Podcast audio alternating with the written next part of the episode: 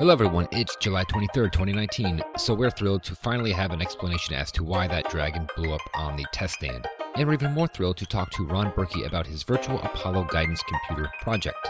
So, let's boot up another episode and liftoff.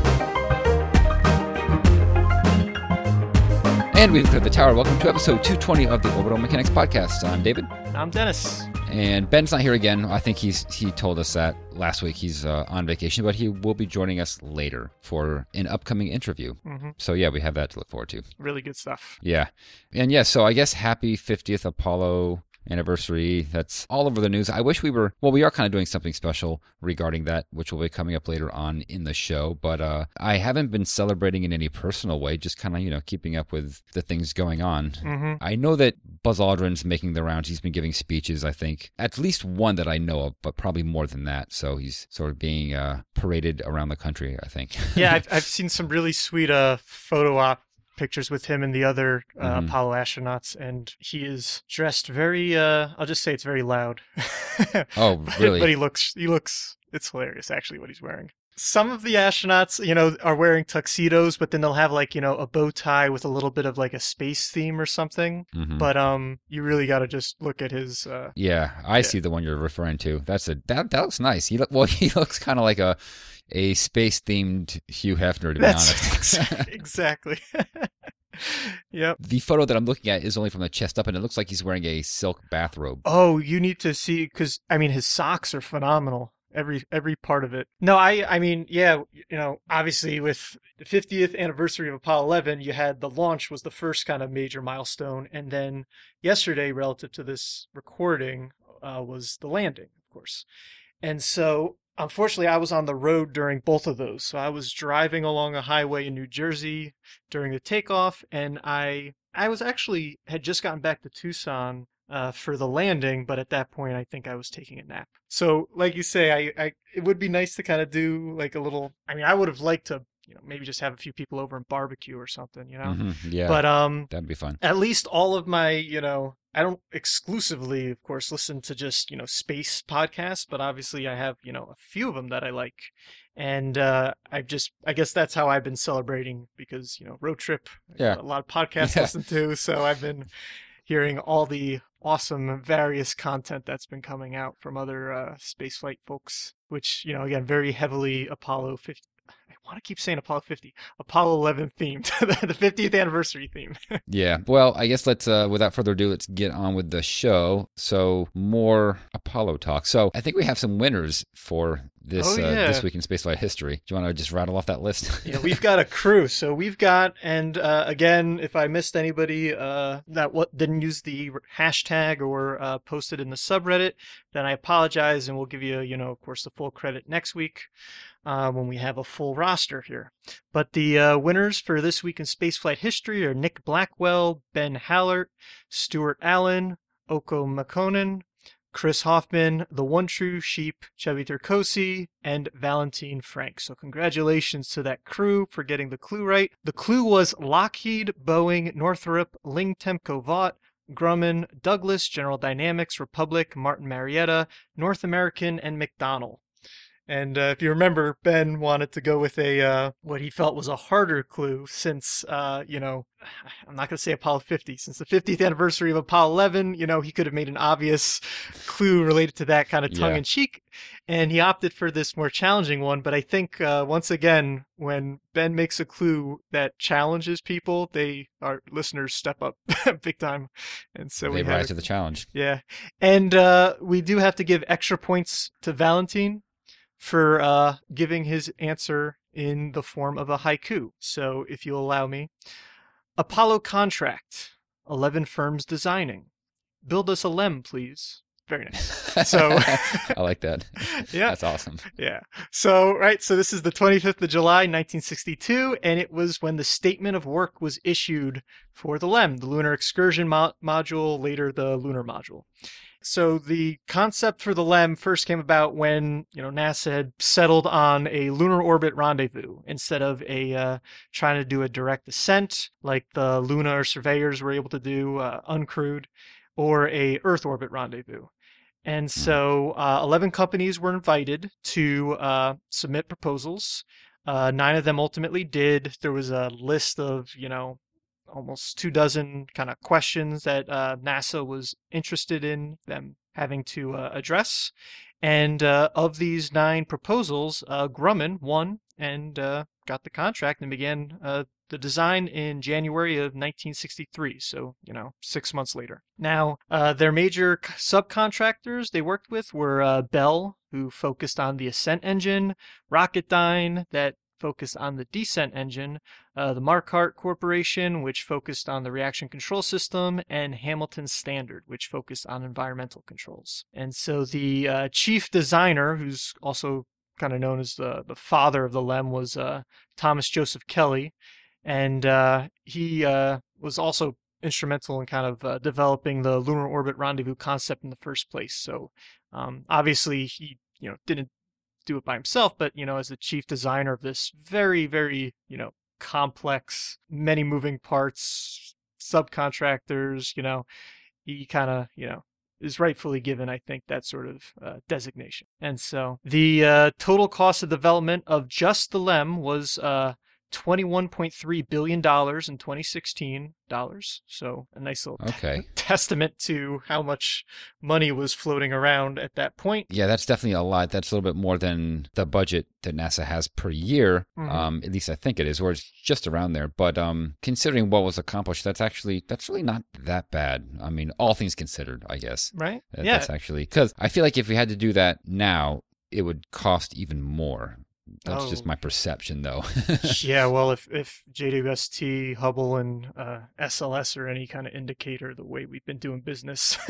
yeah, yeah, recently. exactly. Yeah, no, definitely. I mean, I feel like you could, if there was the kind of will that we had, uh, you know, humanity had back Mhm. then, or you know, I guess the U.S. government and the U.S. had, you could find twenty billion dollars nowadays. You know what I mean? Like if Yeah. there really was the political will there, that money can be found. Oh yeah, for sure. So pretty wild stuff. Um, the uh, statement of work, uh, like I said, it had there were some questions that were part of it, but you know it outlined various responsibilities, uh, what the mock-ups would need to include, such as I thought, you know, just small little quirky things. I think we should, yeah, we'll have in the show notes. Uh, Basically, this uh, nice little document that goes into a lot of really deep detail the Chariots for Apollo, uh, A History of Manned Lunar Spacecraft by Courtney Brooks, James Grimwood, and Loyd Swenson, which is a, uh, a NASA document that, I mean, really kind of just reads as a 14 chapter book with epilogues and appendices and everything. And so,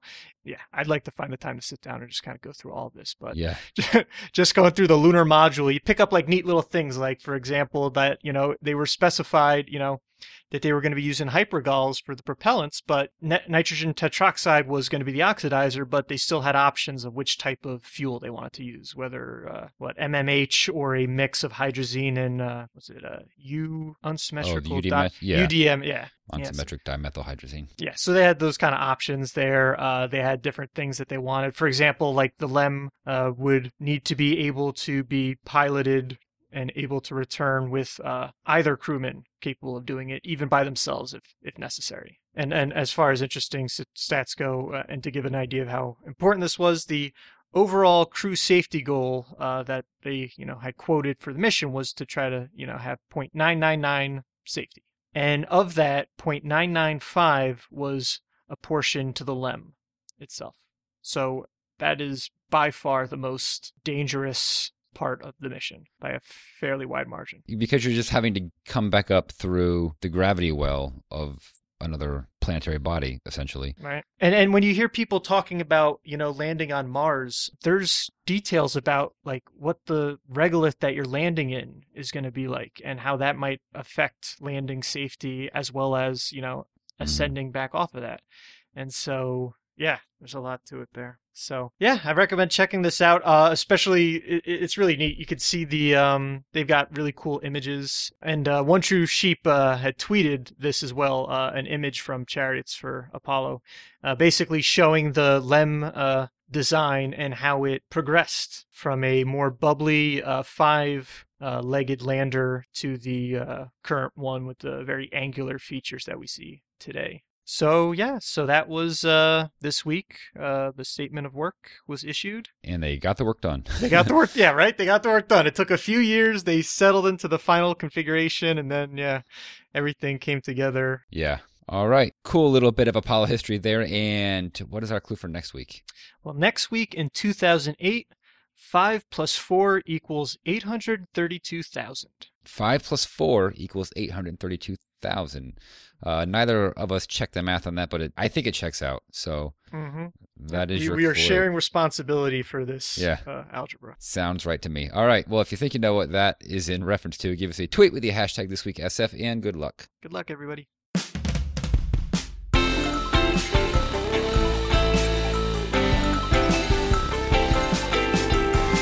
So, Crew Dragon, we have a conclusion about what caused that explosion a couple months back. And I'm excited about this because I was, you know, wondering if it might be a lot longer or if maybe they would never say. But SpaceX is pretty transparent. Mm-hmm. So, yeah, so it turns out that it was a problem with a leaky valve, which I guess you could have almost concluded that no matter what the exact cause was. Because when you see a giant explosion, something ignited where it shouldn't have been. Right. I'm very excited about this. I, I figured they would have released the information eventually. I just, you know, I trusted that they would. But um, what happened actually? what that leaky valve uh, ended up doing and resulting in? That is a lot more interesting than I thought it would turn out to be. Yeah, and I mean, you know, I don't know a lot about check valves because that's kind of what is at the heart of this problem. So I guess we should just go over ex- exactly what happened. So you have the fuel and the oxidizer tank for the Super Dracos, and those are pressurized with a very high pressure helium pressurization system. Mhm. And you have a check valve that pretty much allows the helium to go from the helium tank and then to the oxidizer tank to pressurize it, Mhm. but not in the other direction. And that's what a check valve is for. Right. You don't want oxidizer in your helium tank. Right. And so what happened was there was some sort of an issue with the check valve, or maybe just, you know, I mean, they actually do leak pretty often. That's kind of a common thing, actually. Mhm. So um, during the fueling of the Dragon, I believe that that's when this happened. A little bit of the oxidizer, which is nitrogen tetroxide, leaked back through that check valve in the wrong direction and, you know, got into the helium pressurization system. Mhm. And then when they went to conduct their static fire test, they went to pressurize the tanks. And then the high pressure helium pushed that small amount, which I heard was about a cup. So, like, you know, kind of like if you had like a little coffee cup, about that much NTO, um, don't drink it. And that got pushed at very high pressure, very high speed, and it slammed into the titanium check valve, shattering it, and then subsequently igniting, I guess, a fraction of a second later. Mhm. And that's how it all happened. So, Yeah, I, I kind of like envisioning a liquid bullet just slamming into this valve from the wrong direction, essentially. I'm not sure of the exact velocity, but it hit with a lot of speed. I think it was traveling a, about as fast as a bullet does. Mm. Like if you're going to shatter a titanium check valve, I don't know how much force is required, but it's got to be a lot, right? Yep. yeah, this wasn't. yeah, it's made of titanium and liquid just shattered it. And I guess at the same time ignited. I'm not sure if the ignition, and this is where I don't know enough about this, like, is the ignition because the valve shattered, which actually exposes more surface area, or is it just from the slamming into the valve? So I like that. That when I was reading the news articles on this, that was the most unclear part. Basically, in my head, I just had okay, the the slug of NTO hits the check valve, shatters it, all hell breaks loose, and there's ignition. But Chris Hoffman posted in our Discord. I don't know if you saw this. Apparently, it sounds like the titanium itself ignited with the NTO. It did definitely ignite, but I'm just wondering if that would have happened had it not shattered. Okay, well that's that's a good question. I don't know, but that's that like they they've been reporting that that was uh, unexpected. But Mhm. he's got this quote from a looks like it's from a document from the '60s talking about how when titanium alloys are introduced to nitrogen tetroxide or red fuming nitric acid, that violent pyrophoric reactions may occur within the titanium alloys. So, and I guess this would be good with Ben, who's feel much more engineering minded than either of us, or certainly me. But uh, if the check valve is titanium on both sides, then wouldn't the side kind of facing the nitrogen tetroxide be exposed to it? At some point. Yeah, but you would have to have very high pressures in order to cause any kind of ignition. So it's not Mhm. something that just, you know, like racks Yeah. with it. And I think that that's fairly well characterized and no one's worried about that. The problem is that it slammed into the valve at very high speed. Right. So that's why I mean I could imagine based on what I you know had read that the shattering probably didn't help, but um the fact that it slammed into the nitrogen or into the titanium at such high velocity was able to kind of trigger these reactions and cause the ignition. Yeah, because I think it's essentially you have to get up to a certain temperature and pressure. And obviously, if you increase the pressure, you also increase the temperature. So I think that that's basically what happened. So yeah, so I guess you know the shattering it likely did help. Sam's pointing out in the chat that the titanium tends to form a passive oxide layer like aluminum does. Yeah. So the shattering might expose the titanium directly and then cause these rapid reactions and then boom. That's a good point. You don't have the oxidized layer once you shatter the check valve because you have, you know, the internal parts of the valve that are now exposed. And obviously, those can become oxidized by the oxidizer because that's what it does.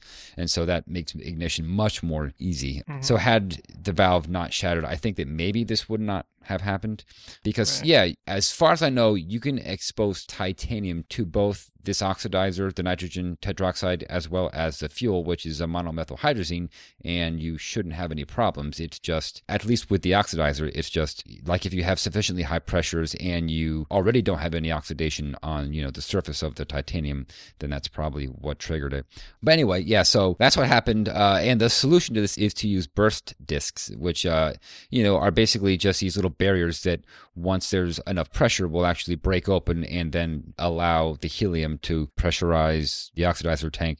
Mm-hmm. And so that's the solution, which I had read that SpaceX was not happy about this and didn't use this in the first place because they they want a fully reusable spacecraft and obviously these would have to be reinstalled every time they're used. But the thing is they're not going to be used per mission unless there's some kind of an abort because that's the only case where you'll be using the Super Dracos. Now, I do understand that their first idea was to use the Super Dracos for propulsive landing, but now that that's off the table, as far as I know, they are only going to be used during an emergency, in which case that by definition is a very off nominal situation where Mhm. it doesn't matter if something's reusable or not, you just need to get the crew back safely. So I don't see what the big conflict of interest is there, and I think that they should just go ahead and stick with the burst discs. That seems like a much better idea. I agree 100% with everything you just said. yeah. I think that yeah, this is a better solution since they aren't going to be doing propulsive landing until I guess they get the the starship up and going because that's where they're going to be landing landing. Right. Yeah, I, I, I can't wait to see DM2, you know, fly. So that's why, uh, at least now they've got an idea and it's not something, well, I guess it is, well, yeah, no, it's, it's not something kind of integral to the Super Draco design. It's just literally changed one type of valve to another one. Yeah. I'm not sure what the conclusion is as far as when they're going to be back testing. I had read November, so maybe by November they'll be doing DM2, but I'm not sure that might have already slipped or might eventually slip anyway, but Mm-hmm. hopefully that's when we'll see it fly again. It's another two short and sweet days since there's just two of us. So, what's our first one? First up, NASA approves a three year renewal of eight key space observatories. After their senior review of current space based astrophysics science missions this year, NASA has recommended that all of them continue operations for the next three year period. These eight missions include two telescopes that operate in gamma rays, Fermi and Swift, four in X rays, Chandra, XMM Newton, NICER, and NuSTAR, and two in the optical, TESS and Hubble. Key judgment was the complementary nature of many of the observatories, which often take data simultaneously. Next up, Starhopper does a static fire. The static fire test of a single Raptor engine this past Tuesday was carried out at SpaceX's test facility in Boca Chica. And after the thrust vector control and preburner tests, which I didn't know they did first, by the way, but they did, the static fire was carried out for its full five second burn. Many observers of the test witnessed a large fireball that seemed to engulf the Starhopper for a few seconds. However, the vehicle sustained only cosmetic damages as this was merely the result of a small amount of excess methane discharging and igniting. So that was not an explosion, that was just a fireball that was So the you know- laughter burn. Okay. yeah, yeah. You know what? It was probably due to a faulty check valve, by the way, because that that's happened in the Damn past. check valves.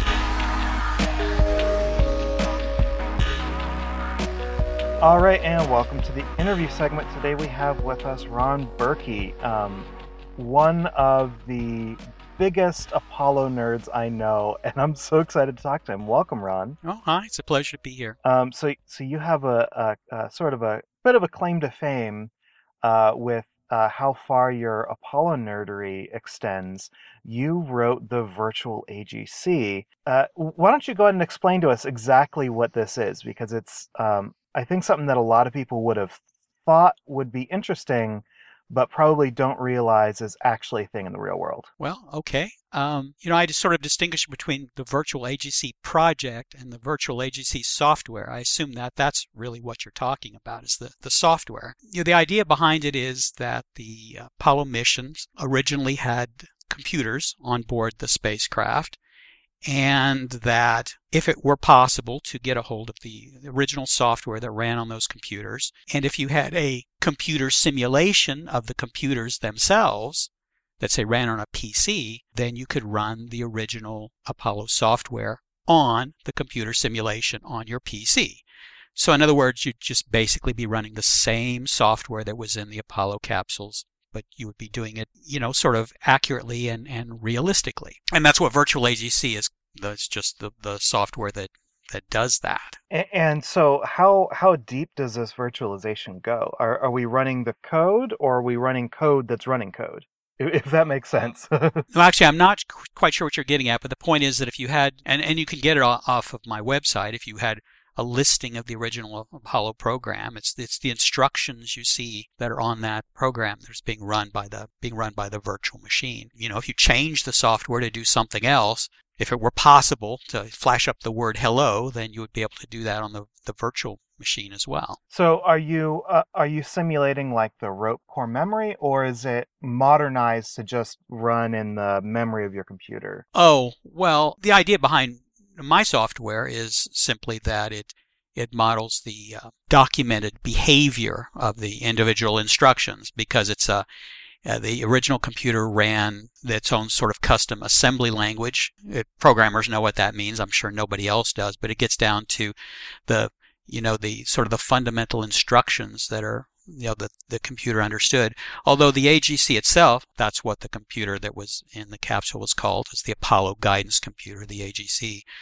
Actually, all of its instructions, all of its assembly language, actually were defined in a sort of microcode, and I don't try to simulate down to the, the microcode. I'm just trying to get an idea of how exactly the software is run. So it's running in a virtual AGC, and obviously that has to be emulated in some way. So, like if you try to execute some kind of command, you would be constrained by the hardware of that time through the virtual computer. Does that make sense? Yeah, some of the some of the sort of peripheral hardware is simulated too. The way the astronauts interfaced to the computer was through a device called the DSKY the mm-hmm. display mm-hmm. keyboard. And so there are actually several different simulated DSKYs that you could run as part of the project. And it's all open source, so what happens is that people can take the CPU simulation and they can you know put it in like real spacecraft simulators if they wanted to do that. And the primary example of that is there's a, a spacecraft simulation program called Orbiter, and there's an add-on for that called NASSP, N-A-S-S-P, which is specialized just towards the Apollo missions. And NASSP has you know virtual AGC built into it. So when you when you fly a simulated Apollo mission using Orbiter with NASSP, you get you're running the original software. But it's a much but it you know it NASSP goes to, to great lengths to simulate the, all of the hardware. I mean, you have it looks like you're inside the spacecraft and there's a control panel and you're looking out the window through, you know, you see simulated space and Earth and moon and etc. It's particularly cool. If, I'm sure if you're actually capable of flying the simulation, which I'm not, but I've I've definitely seen uh, you know videos that have been created from it, and it's it's pretty impressive. So th- this is just such like a, a huge project. Um, I'm I'm a little mind boggled at like where we should start here.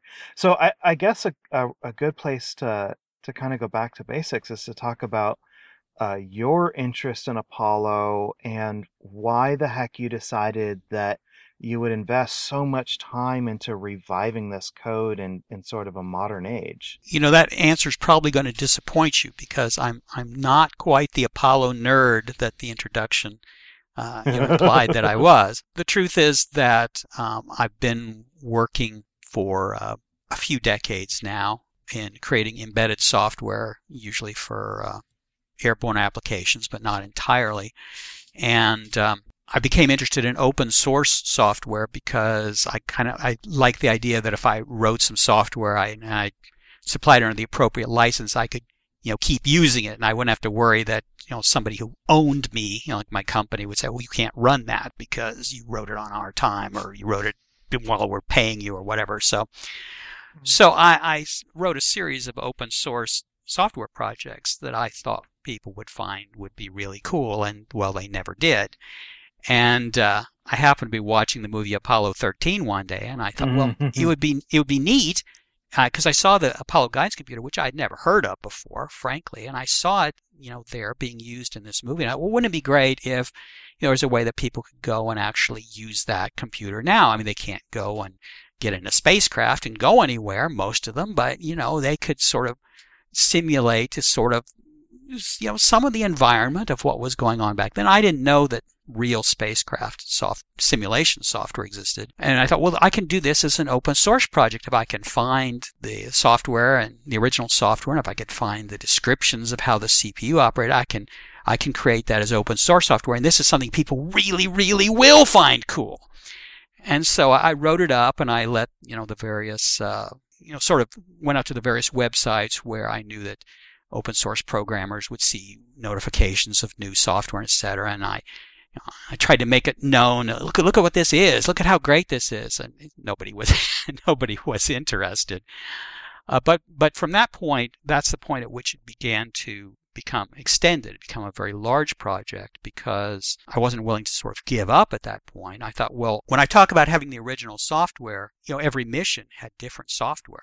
And the lunar module had different software than the command module did, even though they had the same computer in them. So just having you know, a version of the software wasn't enough. I wanted the versions of software for every mission. So somebody could go through and say, well, look, this is the kind of mistakes they made. These, these are the bugs they encountered. These are the feature improvements they decided to make. And look at the progress. Uh, look at how it, how it iterated from one step to the next. And so that began sort of a quest to find this stuff, which is a very slow and frustrating process sometimes, a very fast and amazing process at others.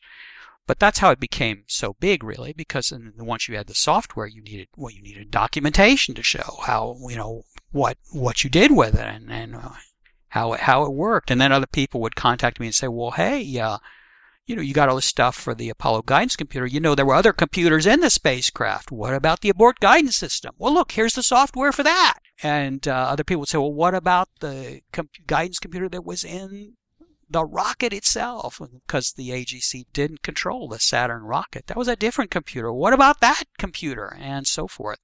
And then other people say, well, wait a second, okay, you got all this software, but you know, I, I really want to know about the hardware of the thing. Where's all the schematics? Where's all the etc. And, you know, at every stage then there's a new thing that you need to somehow go out and acquire to flesh out the description of what these computer systems are doing. So that's how it became so big. I never really set out to do that. It was just it was it seemed logical at every point that okay, well you've got this, you ought to have that too. And uh, that's how it worked out. That's actually honestly like that's really cool. Like uh that's an unexpected path to put together something this I don't know. It's it's it's huge, like you said. It it really is a big project. It is. I mean, you could, you know, if someone who is really enthusiastic about it could sign on there today and well, they don't sign on. I mean, if there's it's open. You you don't have to log in with a password or anything. But somebody could go to the website today and start looking at stuff, and they could just spend the rest of their life just looking at that, and they never they never absorb it all. There's too much. Um. So so you mentioned getting your hands on the software. W- what did that look like? How like eh, how how did you even begin working on i mean you know it's like the problem of eating an elephant one bite at a time like how, how did you get started on this elephant? Uh, you mean in dealing with the software or finding the software? I, I guess both but I, I, guess first just finding it um, and then and then beginning to deal with it. The beginning of the project was turned out to be really easy. What happened is as i said i sort of got the idea while watching apollo 13 and that was some evening 2003. So this my project's been going on now for 16 years longer than the Apollo program, longer than the Mercury plus Gemini plus Apollo program. So I, I saw this movie and I thought, well, you know, what if I could find this stuff? So at that, after the movie was over, I started Googling it and uh, see what, what, if anything, was available. And at that time, there was a website, an MIT website called History of Recent Science and Technology. And um, Eh, that concentrated really just on Apollo and just on the AGC. And they had collected just enough information. I mean, it's literally just exactly enough information that if you supplied just enough reverse engineering, you could do what I was had set out to do. They had a, a bunch, a sub, a tiny, tiny, tiny subset of the available documents, and they were you could hardly read them. They were they had been processed to the point where they're full of errors and etc. But you could read them just barely, and and they had they had actually two different software versions. Again, processed to the point we could barely read them. But they had the uh, command module software for Apollo 9, and they had the lunar module software for Apollo 13, which is pretty ironic because Apollo 13's lunar module never landed on the moon. But uh, they had those things, and that was just enough. And so the next day I started out. I mean, I couldn't grasp any of it. I mean, I carried those things around with me, the program listings everywhere. I'd go to a sandwich shop for lunch and I'd pull out this massive printout that I had made of these program listings, trying to figure out what the heck they were talking about. You know, and it took, I don't know how long it took anymore. It's been a long time, but it took six months or a year or something. And at that point, I had, uh, you know, I had transcribed the software into a machine readable form because you you know you start out with just like PDF scans of things. They're pictures of software. They're not software. So I transcribed them into a, you know to text form. They were machine readable, and I had written an assembler which could take you know take those source files and assemble it down to the you know to the executable binary form.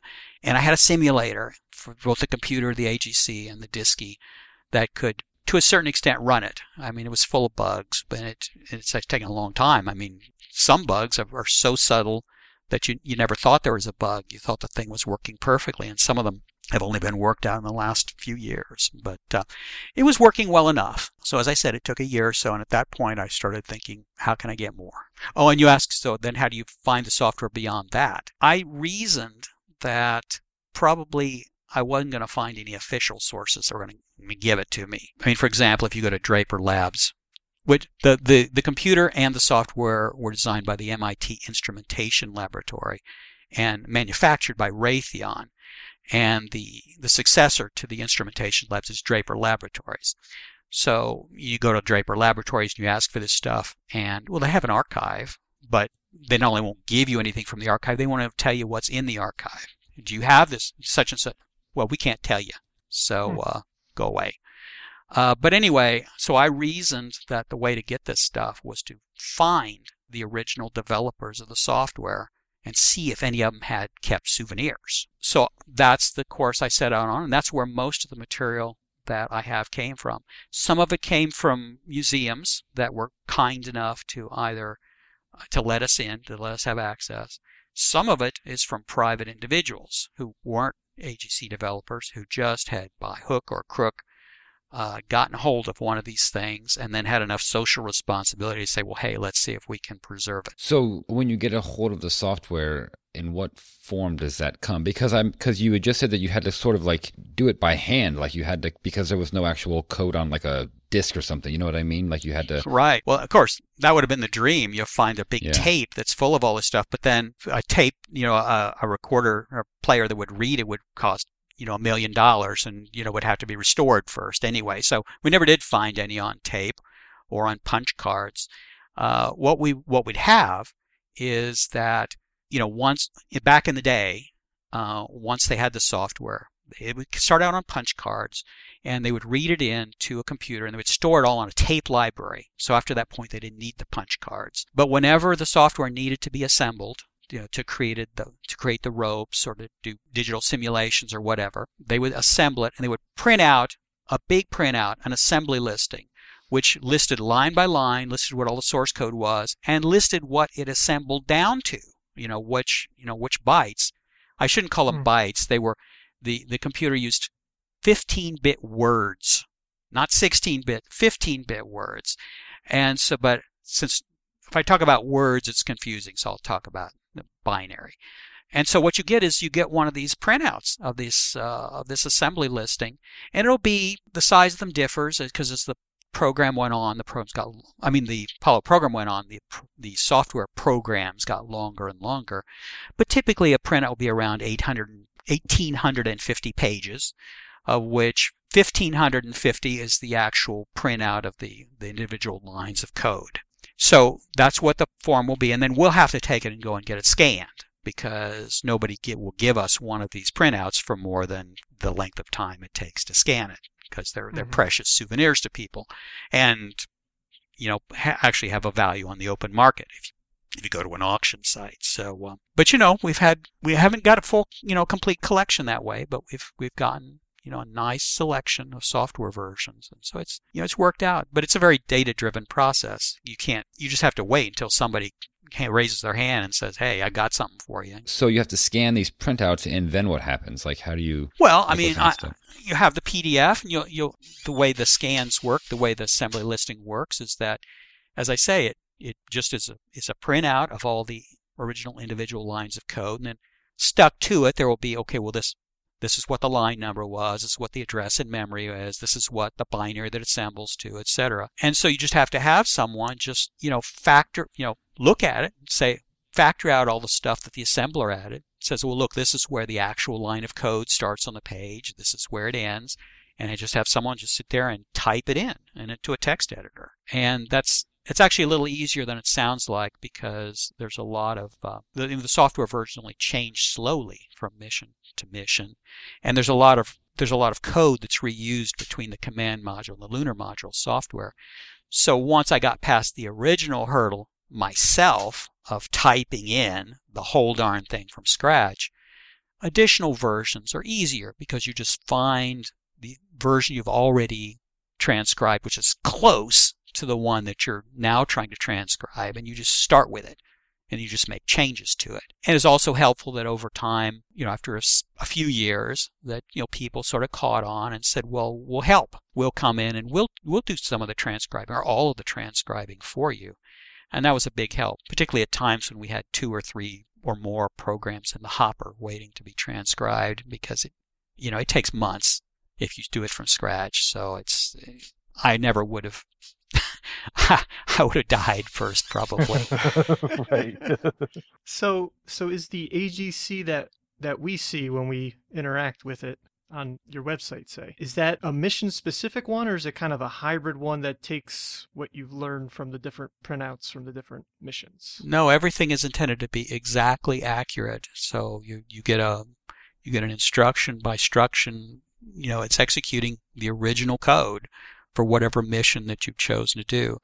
There's some there's some additional code on my site, AGC code that has been you know written in modern times. I wrote a, a suite of code for validating that that the CPU simulation was working properly. And uh, other people have come in and, and written a little code too. But if, if you know if you go out to the site and you say, okay, I want to get the Apollo 11 lunar module software and and run it, that's what you get. Yeah, I'm, I'm actually right now. I'm looking at the uh, the scans that you have, and yeah, actually, uh, like like there's no way you could run OCR software on this. Like this is no. I mean, first place, the the printers weren't very good back in the day anyway, so the characters might not even be all you know lined up perfectly vertically, and the the char- and then the characters are light and dark, and there's parts of them missing, and then of course they've been sitting around the shelf for 50 years anyway, and they're up half of them are on green and white barred fanfold paper, and the other half are on mm. on white paper with black horizontal lines across it, and the lines may be cutting right through the text, and etc. So no, everyone suggests that first, and like, okay, here I'm going to help you. Stop being so stupid. Use OCR. Yeah. right, right. So um, for for somebody who's not actually sitting and looking at at one of these printouts, you know, I think a lot of people are familiar with what modern day code looks like and how it's relatively human readable, even if there are some things that are a little uh, opaque to people who aren't familiar with reading code.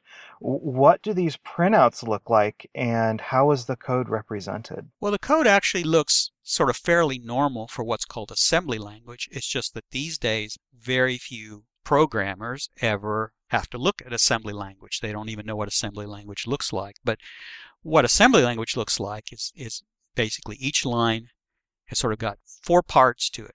Some of the parts are optional, but there's there's a word that gives a name to the line, and half the time those aren't there. And then there's next to that there's an instruction. It's the name of instruction. The CPU only has a certain number of instructions it can execute.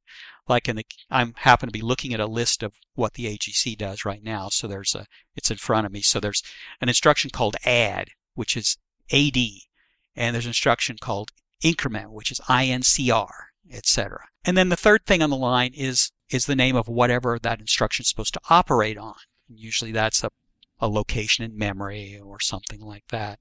And then finally, at the end of the line, there's an optional comment that tries to describe what the heck that cryptic instruction is doing for you. And so that's just it. You've got this series of lines that, that have several of these four four different fields I just described on, and then you and then there's 10,000 of them, or however many lines the program has.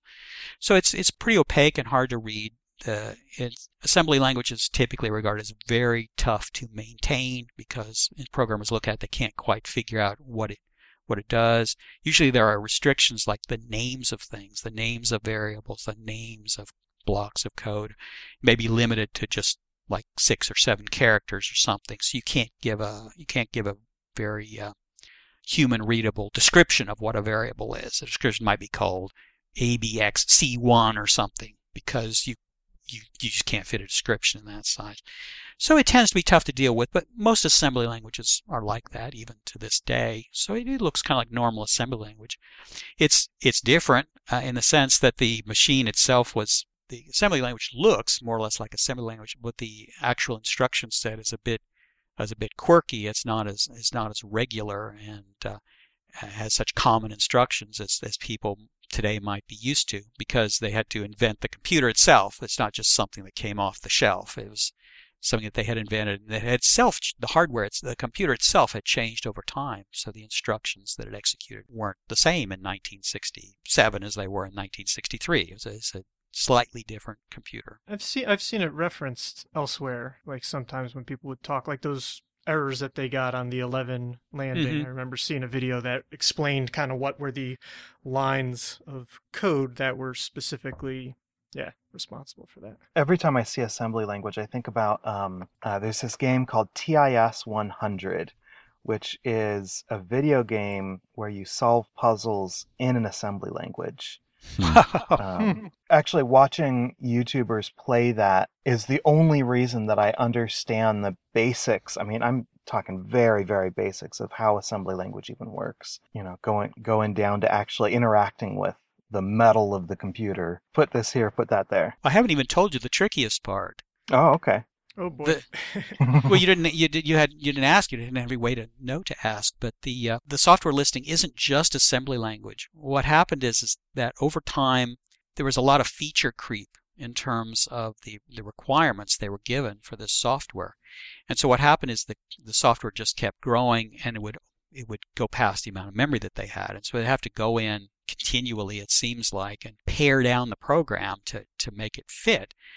And one thing they did at one point was they said, well, uh, one thing that's that's making this code bigger than it needs to be is we're doing all these subroutine calls. You know, call call the routine to do adds, call the uh, to add multi-precision numbers, call the routine to do multiply multi-precision numbers, call the routine to do matrix multiply. So they invented an entirely new language, uh, which they called an interpretive language. And what the interpreter language would do is it would have a, instead of these assembly language instructions would have it would have like higher level instructions in it that would do things like oh we'll take these two vectors and multiply them you know make a dot product of them or etc and it had like I don't remember exactly how many, but you know, 50 or 60 sort of high level instructions that were not you know, load a memory location with this value and store uh, this value to a memory location. It was go out and do these fancy operations. And so when you're reading the actual code, you'll be reading assembly language, assembly language, assembly language, and then all of a sudden, bam, there will be two pages of interpretive instructions. And then, bam, it will be back in assembly language again. And so uh, you have to understand both languages really to understand what the program is doing. So that's that's where YUL came in, right? Is is where they're going from the interpretive down to assembly. Yeah, that's that's the assembler and was the original assembler. The story, as I remembered, it was supposed to originally be delivered or ready or something in December of by Christmas of like 1959 or something. That tells you how long they've been working on it. It wasn't even an Apollo program, and they were working on it. And uh, so they called it YUL for Yule Tide. But uh, eventually that was replaced by a fancier assembler, which they gave the unimaginative name, the General Assembler Program, GAP. And oh, uh, you were the one who pointed us at um, Hugh Blair Smith, who actually worked on YUL, and uh, so I want to say thank you because that was a very interesting discussion to have. well, he's a he's a goofy guy, so I'm sure it was a I'm sure it was a very interesting discussion. But he's been very helpful. He's been very very helpful to uh, to my project. Unfortunately, he was one of the ones who hadn't retained any of the printouts of the code, but he had retained a printout of all the source code for YUL, which he wrote. And uh, unfortunately, the very day I learned about that, he had given it off to somebody else. He had given it to a guy at NASA. And that very day, and I was present. I was present when he handed it to him. And so, unfortunately, the guy at NASA never scanned it and made it available online the way he, he was, we sort of thought he was going to. So uh, years and years later, whatever 10, 12 years later, I asked Hugh, can we get it back from this guy? And Hugh went and went to bat for and managed to get the printout back. So now we have the complete source code for YUL on, on, on my site. There's actually one of my colleagues that's been, he's been doing something interesting with that. Is YUL is, of course, not a program that runs on the AGC. It runs on uh, a different computer. I, I, can't remember which computer, like uh, some Honeywell computer, maybe. Or no, an IBM computer. I can't remember. But the point is that those computers don't exist anymore. At least we don't have any access to them. So this colleague, uh, Jim Lawton, I don't, I don't actually know how much progress he's made on, but he's trying to get a simulation of one of those computers going so we can run the original YUL source code, the real original YUL program on it, and then actually do assemblies of the AGC code using the original YUL. And uh, of course, we always think of doing a lot of these things, and they're hard, so you never really know whether they're going to come to fruition. But it's it's a fun thought, I think. So, so I, I was going to ask you if if learning about Yule helped you understand how to interpret the AGC computer code, but I guess that's not the case because you didn't get it until much later. That's true. Uh, there were a few little points that the way the assembly code worked. There was one point in particular that I just couldn't understand. It wasn't when you have assembly code, it's not all just instructions that the CPU runs. There are also things called pseudo operations or pseudo ops, which do things that the assembler understands. For example, there's a pseudo op that you give it a decimal number and it, it stores that number at a place in memory. And if you don't know what that pseudo-op calls or what its syntax is, it's you, you, you, the assembler has to know how to do that. So you have to know how to do that. But there was one particular pseudo-op that I just couldn't grasp what it was doing. And uh, so I, I, put in something that worked well enough, but it wasn't right. And so eventually, when we did get the YUL code, Jim and other people, you know, dug through it enough to figure out with this one pseudo op that I couldn't figure out all those years and go in and modify our assembler to make it work properly.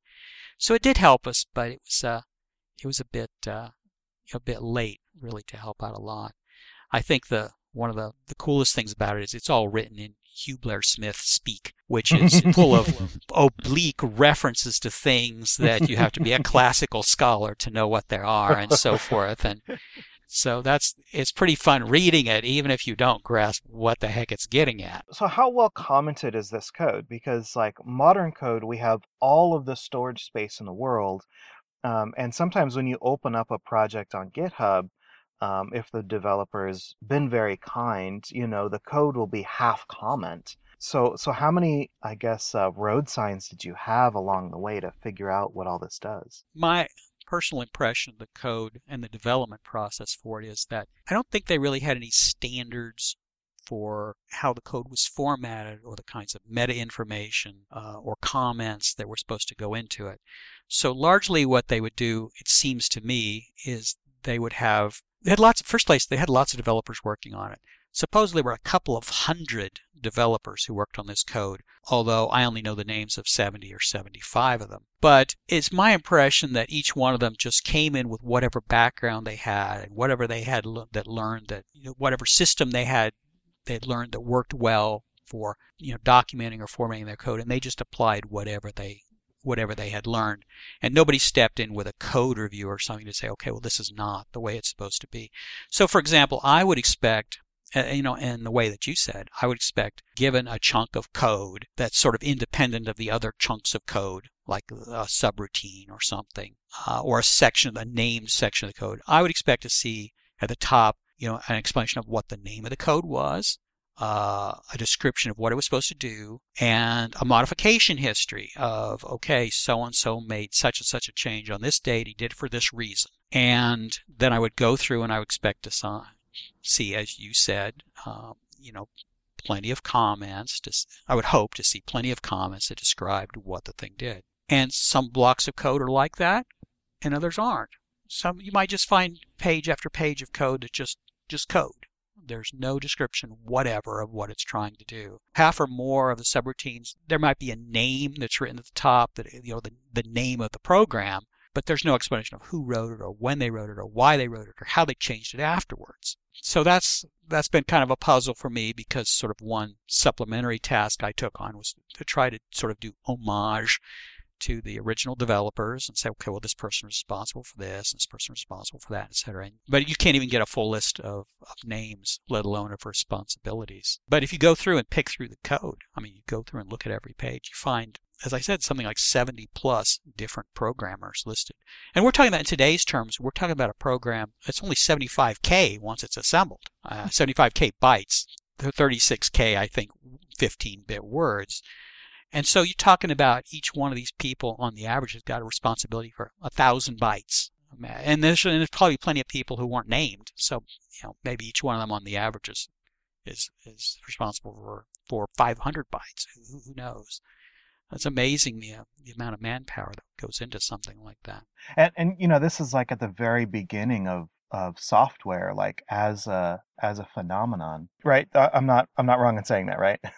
Well, you know, maybe in a modern sense, there was certainly software before that, but uh, but there were. It's definitely true in the sense that there were a lot of tools that a modern programmer would take, or even even a less modern programmer such as myself would take for granted. You know, normally what you find these days, and and for a long time, for the last few decades, is is when you write a program, you write it in sort of a modular fashion. It consists of a series of little subroutines or whatever, but they don't, when you assemble them or compile them, they don't have any fixed address.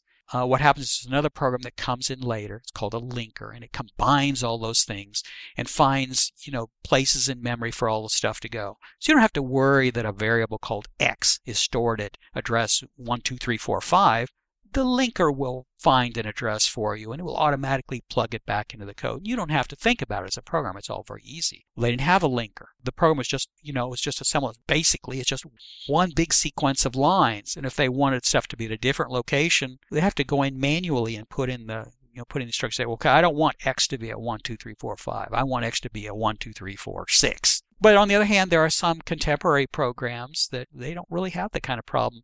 I think part of the problem with the AGC is so much of it was homegrown. I mean, the computer was homegrown, the tools were all homegrown, everything was homegrown. It wasn't commercial, so they couldn't really they didn't really have manpower to support everything that maybe some of their contemporaries were, were doing. That's an interesting uh, that's an interesting thought. So do do you think that you have so like kind of jumping back a little bit, we talked a little bit about how there's not a lot of consistency in the code. Do you think that there might be additional documents? Like you know maybe the the original the original documents had a lot of handwritten notes that ended up not you know getting included uh, you know version notes and things like that. Or or do you think that your collection is, is fairly representative? There's certainly plenty of gaps in everything we have the software and the documentation and the engineering drawings and everything. But my impression is that what they must have done is it must have been a very mentory kind of system by which i mean that you bring in somebody to do the work and you don't dump the exact descriptions of the syntax of the assembly language and everything on them. You work with them. If they got questions, somebody who knows about it comes and works with you until you until you understand it. So if the language has quirks and the assembler has quirks and there's things you're supposed to work around and not do, there's nothing that's written down that says that that somebody told you that.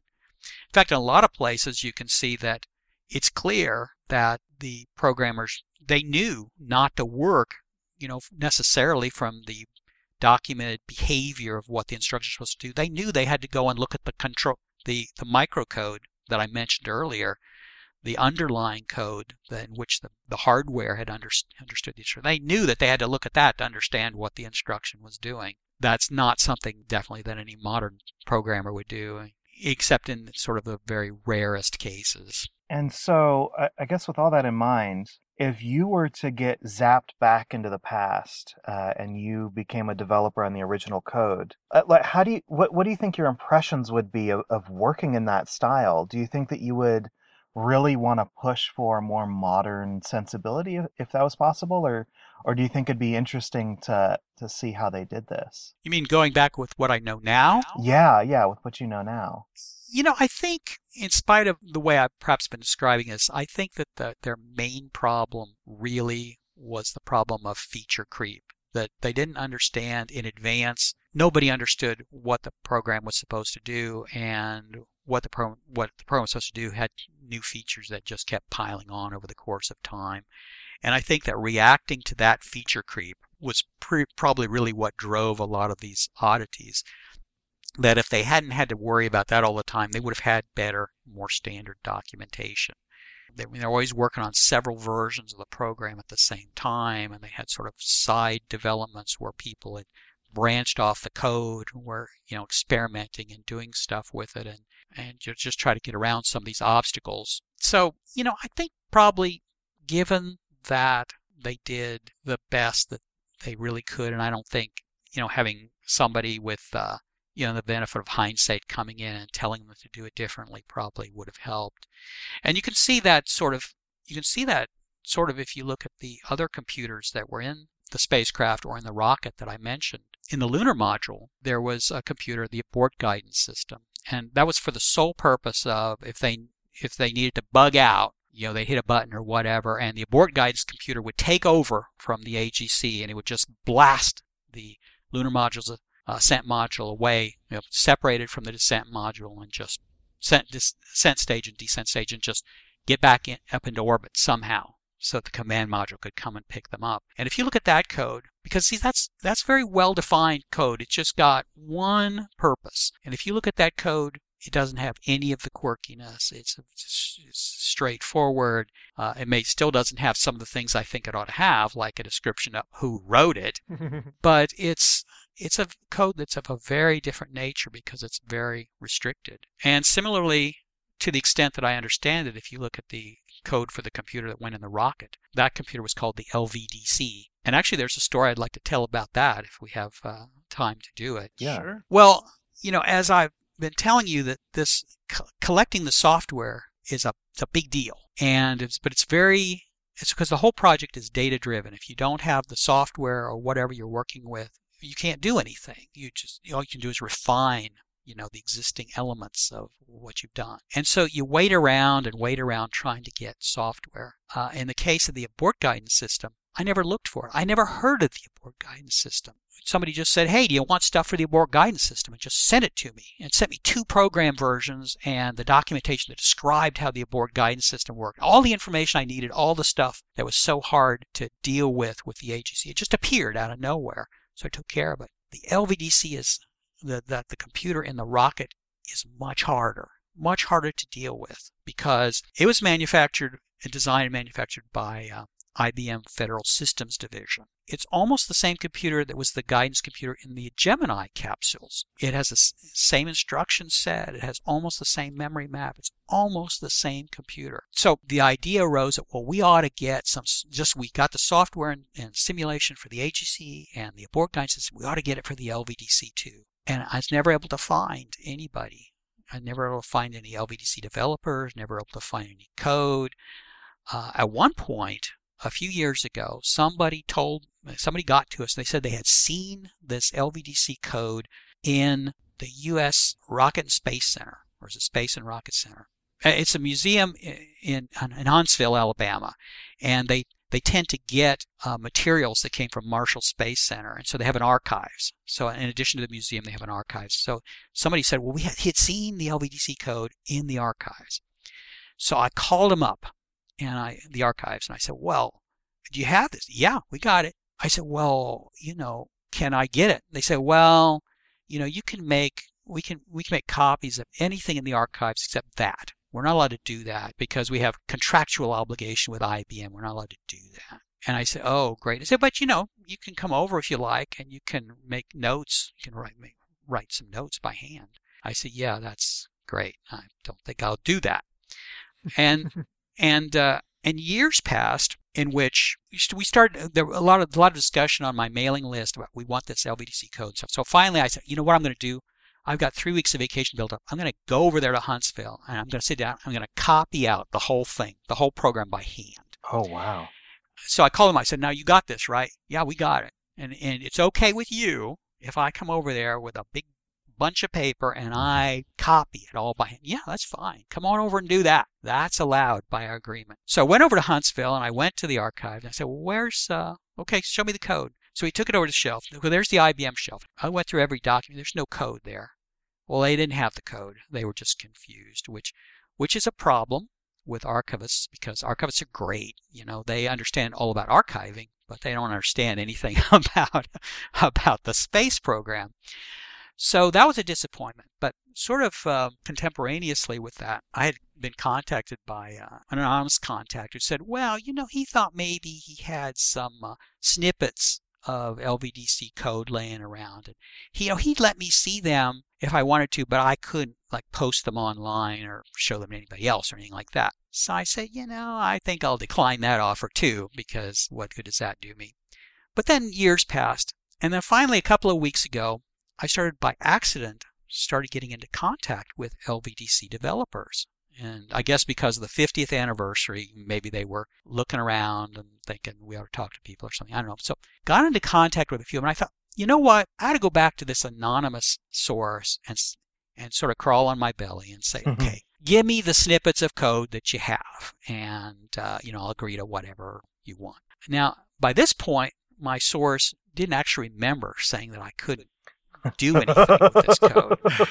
So I got sent, I got sent uh, scan, well, not scans, digital photographs, like snapshots from a phone of uh, I think seven or eight pages. And it wasn't just snippets of code. You could see in the photographs, it was an entire program listing. So I said, okay, well, you know, I want this entire program listing. Well, no, you can't do that. It's sensitive. I'm afraid it may be classified, et cetera, et cetera. So I said, okay, well, you sent me a few of these pages. What if is it okay if I post them online? Because they were just things like trigonometric functions and stuff. Yeah, okay, go ahead. Post them online. I don't care. So I posted a few of these pages, but there were some things uh, a little missing from it. So I went back to my source. and, You know, can I have such and such a page, such and such a page, such and such a page? And okay, yeah. So here's them too.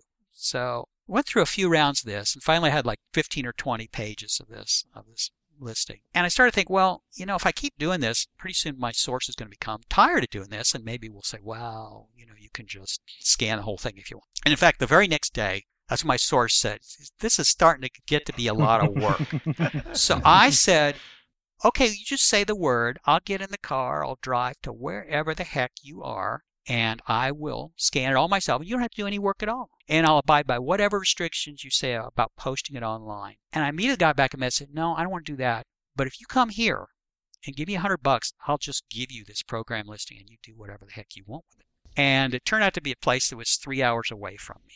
Oh, wow. And so I said, I'm going to come there tomorrow. This was last Sunday.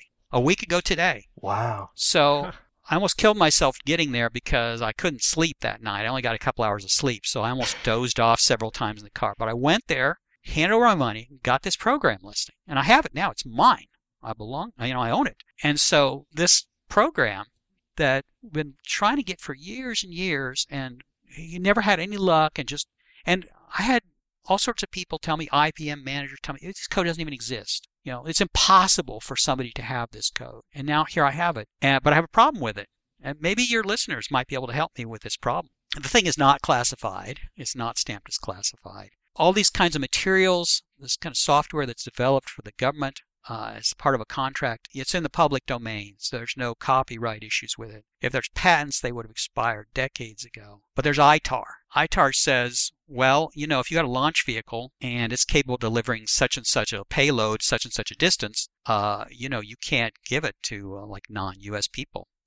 And somebody's pointed out that, well, maybe this software is restricted by ITAR. Maybe you can't post it online. Maybe you can't uh, have the transcribed source code and, and, and, let anyone see it if they're not a U.S. citizen. And you know, my reading of ITAR that isn't really true as far as this software is concerned. You know, quite apart from the sort of nonsensical nature of it since nobody has a Saturn. They're going to be firing at anybody. yeah.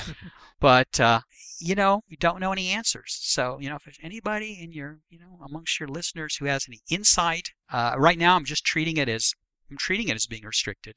I'm, you know, I'm not giving it to anybody. I just, me, it's just all secret. It's private right now, just the same way as it was a week ago, except now it's in my hands and it's secret and private instead of being in some anonymous source's hands and being secret and private. But it's a frustration because, you know, my project is an educational project. They want, you know, want to show you how these things were done a long time ago and it's important, it's important project for, you know, not just the U.S. and humanity. And it's, uh, I mean, I understand the need to keep munitions technology secret, but this is hardly munitions technology, even though it sort of narrowly meets the criteria. Same, same issue with lawyers as archivists. Well, yeah, I mean, I'm sure you're right. Well, that's that's really cool, um, and I, am surprised that we got this far in the interview before we mentioned ITAR. As soon as you said LVDC, I was like, oh, oh, great, here it comes.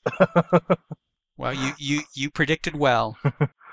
cool. Yeah. Well, um, I'll, I'll, go ahead and um, I'll put a, a tweet out on Twitter and and maybe a post on Reddit and see if we can get somebody who understands ITAR. But everybody that I've talked to so far has shook their head and gone, "Yeah, it's uh, it's a quagmire that I don't understand either." All right, well, Ron, thank you so much for taking the time to talk to us. I feel like um, this is such a deep well. Like I feel like we could have sat here and talked for hours and hours and hours. But I'm me personally, I'm running out of time here. So we have two traditional final questions. Um, the first is, where would you like to be found on the internet? Well, you know, I think if you go in the program notes, you'll see that uh, the main website is at this is uh, ibiblio.org slash Apollo, but you'll also find uh, links to uh, a JavaScript port of the virtual AGC software. So that's a little more accessible because you can use it without installing anything.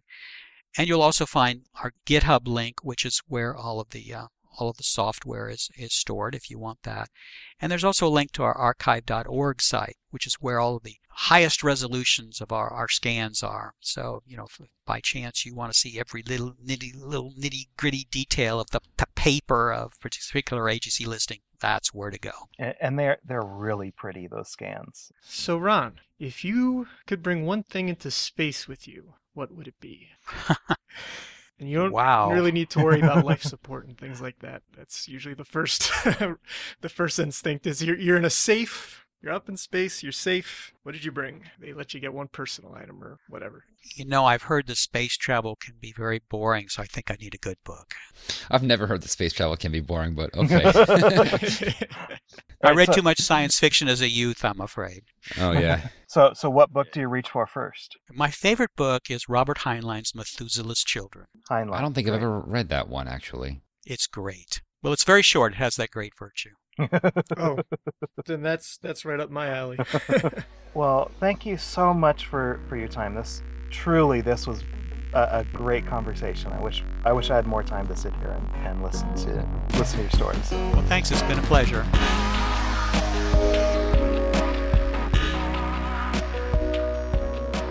Upcoming spaceflight events. We have three of them. So, first up on July 24th, we have a Falcon 9 Block 5, which will be taking SpaceX's uh, crew resupply mission, uh, CRS 18, to the station. And so this will take place an instantaneous launch window at 2224 UTC, flying out of uh, Space Launch launching out of Space Launch Complex 40 in Cape Canaveral. And yeah, once again, July 24th. Keep an eye out. And then next up on the 24th, the same day, we have uh, in Ariane 5, and that's launching Intelsat 39 and IDRIS C. That's the European Data Relay System. So that's like our TDRS, except that they call it IDRIS. And what's cool about it is it will contain a laser communication terminal. We, and we've talked about this before. It's something really cool that Europe's doing. You know, they're putting various spacecraft in orbit and they're testing this uh, new type of laser communication system, which is, yeah, just really cool. So that has a launch window of 1930 through 2147 UTC, so about two hours, and that's launching from ELA 3 in Kourou in French Guiana. So check that one out. And finally, on July 27th, we will have the fourth flight of Momo. And so this is a uh, Japanese rocket that will carry a uh, research device developed by Kochi University of Technology and will release a paper plane in space as part of an experiment proposed by uh, the Castem Company. So I only know what I read there. okay, yeah, a paper plane and, in space.